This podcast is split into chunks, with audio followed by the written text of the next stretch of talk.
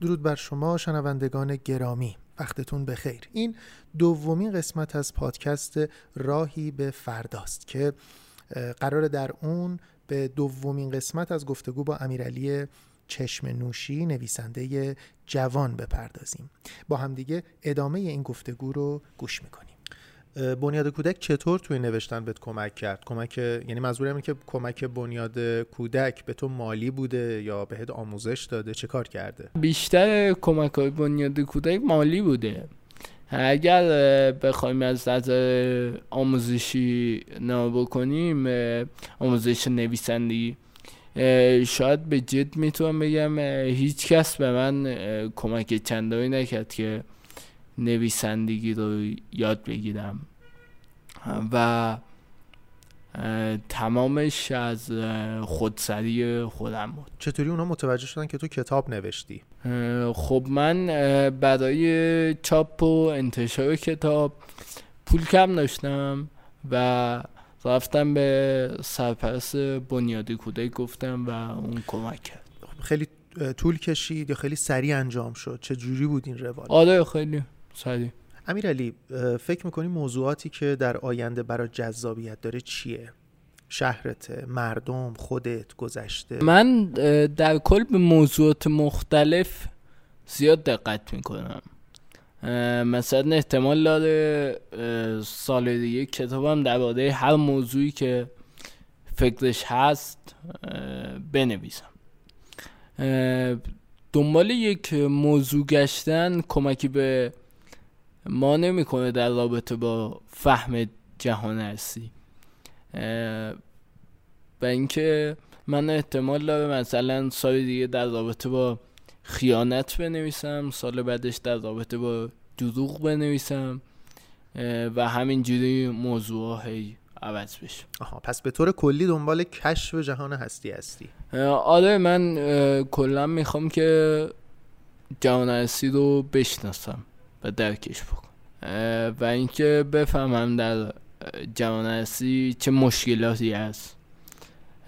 و در رابطه با اونا حرف بزنم در از هدف من این نیست که مثلا مسئله رو حل بکنم.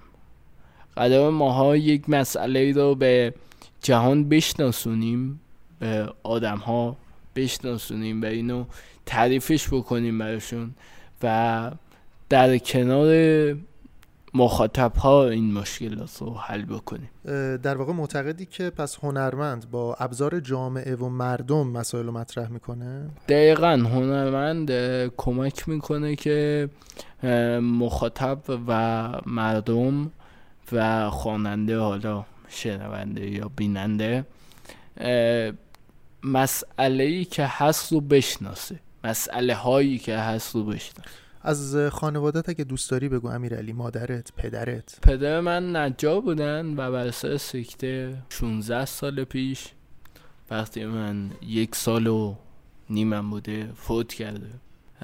مادرم الان سرپرست خانوادهمونه و خواهرم از من بزرگتره و درسش تمام شد. گفتی چجوری با بنیاد کودک آشنا شدی؟ از طریق خانوادم با بنیاد کودک آشنا شدم ولی بیشترین کمک رو به خودم چون اصلا مادرم وقتی پیش بنیاد کودک رفته بود برای من رفته بود خب رشته تحصیلی چیه؟ چی خوندی؟ کلاس چندمی؟ من کلاس دوازدهم ریاضی فیزیک هستم یعنی سال آخر و در سال پیش رو کنکور دادم ولی به احتمال زیاد کنکور سینما رو شرکت بکنم و برای تحصیل در رشته کارگردانی سینما به خارج از کشور برم با توجه به هدف حالا چه برنامه ای داری؟ برنامه که قرار من فعلا یه به همین نویسندگی ادامه بدم تو ایران به صورت حرفه‌ای و فکر کنم یه دو سه سالی طول بکشه تا من به دانشگاه کارگردانی سینما ورود پیدا کنم. بنیاد کودک فکر می‌کنی به لحاظ مالی برای رسیدن به این هدفت همچنان کمکت می‌کنه؟ امیدوارم که بنیاد کودک هم تو این مسئله کمک کنه. ولی خب برنامه خودم کاملا چیده شده. برنامه که از نظر مالی یا از نظر کار کردن در رشته های هنری دارم کاملا برنامه چیدم پس با این اصاف باید به سینما علاقه داشته باشی فیلم های مورد علاقه چی هست؟ فیلم های مورد علاقه خب خیلی سخته که مثلا بین کارگردانان بزرگ جهان فیلم های مورد علاقه انتخاب کنی و یک فیلم رو انتخاب کنی. شاید بالغ بر صدها فیلم باشه که من دوست داشته باشم و چندین بار نگاهشون کرده باشم. اما فیلمی که در حال حاضر بیشترین علاقه رو بهش دارم فیلم ممنتو به کارگردانی نولان. پس به سینمای نولان علاقه داری؟ آره خب کارهای نولان رو من خیلی دوست دارم. حتی کارهای کارگردان های دیگه ای هم هستن توی اروپا. که کار می‌کنن و دوستشون دارم ببین در مورد علاقت به سینما و ادبیات یکم بیشتر برامون توضیح بده. مثلا چه ژانری دوست داری؟ چه سبکی؟ چه نویسنده ای چه رمانی؟ خیلی سخته که مثلا درباره نویسنده رو صحبت کنی. مثلا من یا کارگردان ها. اما بیشترین علاقه ای که من در ژانرهای سینمایی دارم به ژانرهای وسترنه و ژانرهای جنایی و درام و اینجور درباره نویسنده های مورد علاقه من من نویسنده های آلمانی رو خیلی بیشتر از نویسنده هایی که بودن در کل تاریخ جهان خیلی بیشتر دوست دارم. مثل کی؟ نویسنده آلمانی مثل کی؟ بیشترین کسی که دوست دارم شاید فرانتس کافکا باشه. و نویسنده های روس هم دوست دارم. مثل داستویفسکی یا یا تولستوی مثلا. آره تولستوی. اسطوره ای توی زندگی داری؟ از همه مهمتر کی روی تو تاثیر گذاشته؟ اسطوره ای که در زندگی من بوده از همون سال 91 به این بر شاید خیلی بودن اومدن ولی الان کسی که اسطوره که هست کاراکتری که هست کاراکتر جوکره. چرا جوکر؟ چون یه سر آشفتگی های ذهنی جوکر مثل آشفتگی های ذهنی منه. ولی خلافکار بوده ها جوکر؟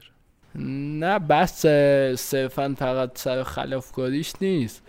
یه سری آشفتگی های ذهنی داشت مثلا اینکه جوکر صرفا به فکر این نبود که مادی بود و دنبال پول بود. می‌خواست یک دنیایی رو فراتر از دنیای دیگر خلافکارانی که بینش بودن. شاید منم یک دنبال یه دنیایی هم که فراتر از دنیایی که مردم الان دنبالشن فقط صرفا مادیات نیست.